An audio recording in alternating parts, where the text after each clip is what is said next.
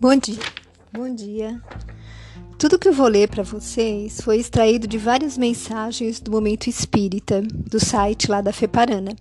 E eu agrupei, misturei, né, procurando não perder o objetivo da nossa reflexão sobre paciência. Então vamos lá. A paciência, como virtude, está no ponto médio entre a passividade e a precipitação. A paciência é a medida metódica e eficaz que ensina a produzir no momento exato a tarefa correta. Nem pouco, nem muito. Nem antes e nem depois. Aguardar e agir no momento necessário. Muitas vezes, nossas ações são precipitadas.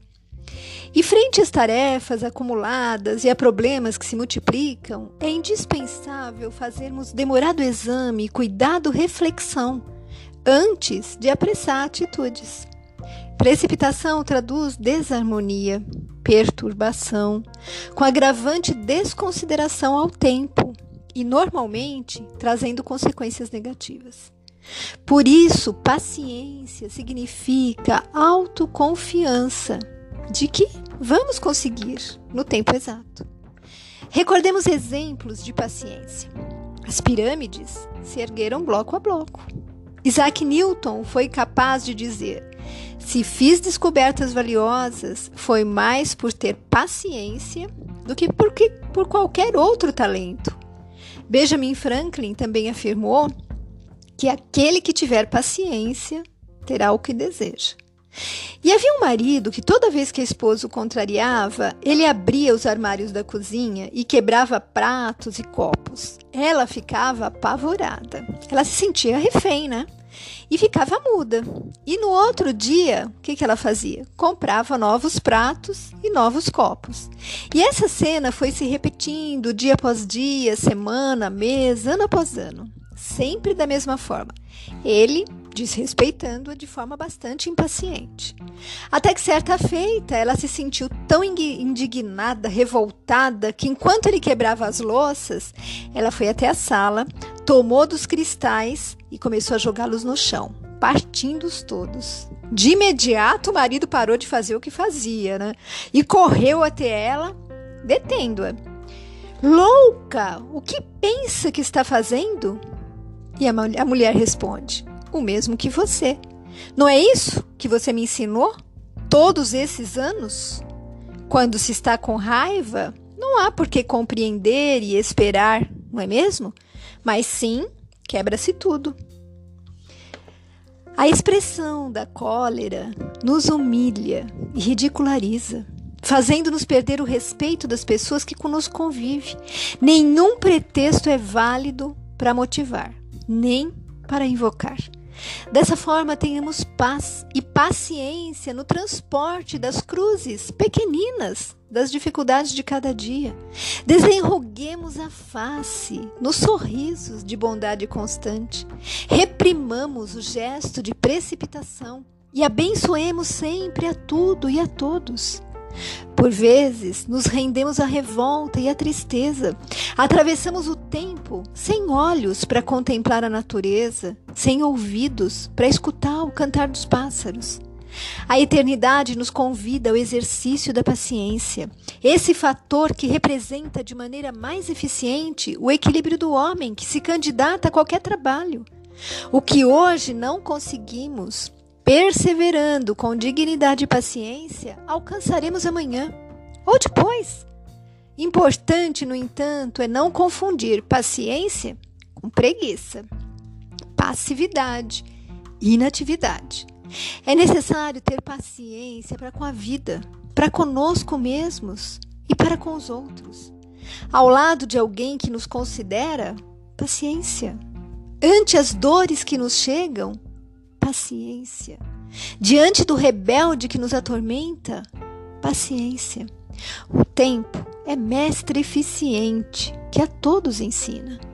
E Jesus, acompanhando e inspirando o progresso da terra, pacientemente espera que nos voltemos para Ele, a fim de que, encarregado de nossa felicidade, possa nos dirigir pelo caminho que leva a Deus.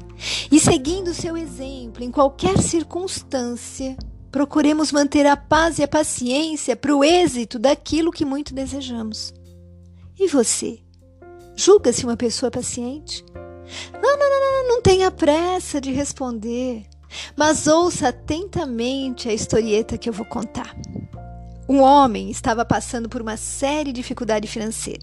Já há algum tempo andava desempregado e, devido à sua idade, estava sendo muito difícil arranjar um emprego. Há dias que não fazia uma refeição decente e o desânimo havia tomado conta da sua vontade. Por isso, ele perambulava agora pelas ruas, sem destino. Num dado trecho do caminho, ele enxergou no chão o que pareceu ser uma nota de dinheiro. Correu em direção ao papel e viu que se tratava de uma cédula de valor. Não era muito, mas antes de recolhê-la da calçada, olhou para todos os lados para ver, né, se ninguém por perto reclamava a falta do dinheiro. Não, não havia ninguém com ar de ter perdido alguma coisa. E o homem então pensou: é bom demais para ser verdade. Apesar da quantia não ser tão expressiva, já vai servir para amenizar a fome deste dia. E quase num sobressalto, ele ajuntou a nota, desamassando-a. Porém, que decepção! A nota, na verdade, era apenas a metade da cédula. Irritado, rasgou em pedacinhos aquele pedaço de papel jogando num bueiro. E continuou a caminhada, esbravejando em pensamento. Contudo, alguns metros adiante, para surpresa sua, encontraria a mesma nota era a outra metade da primeira.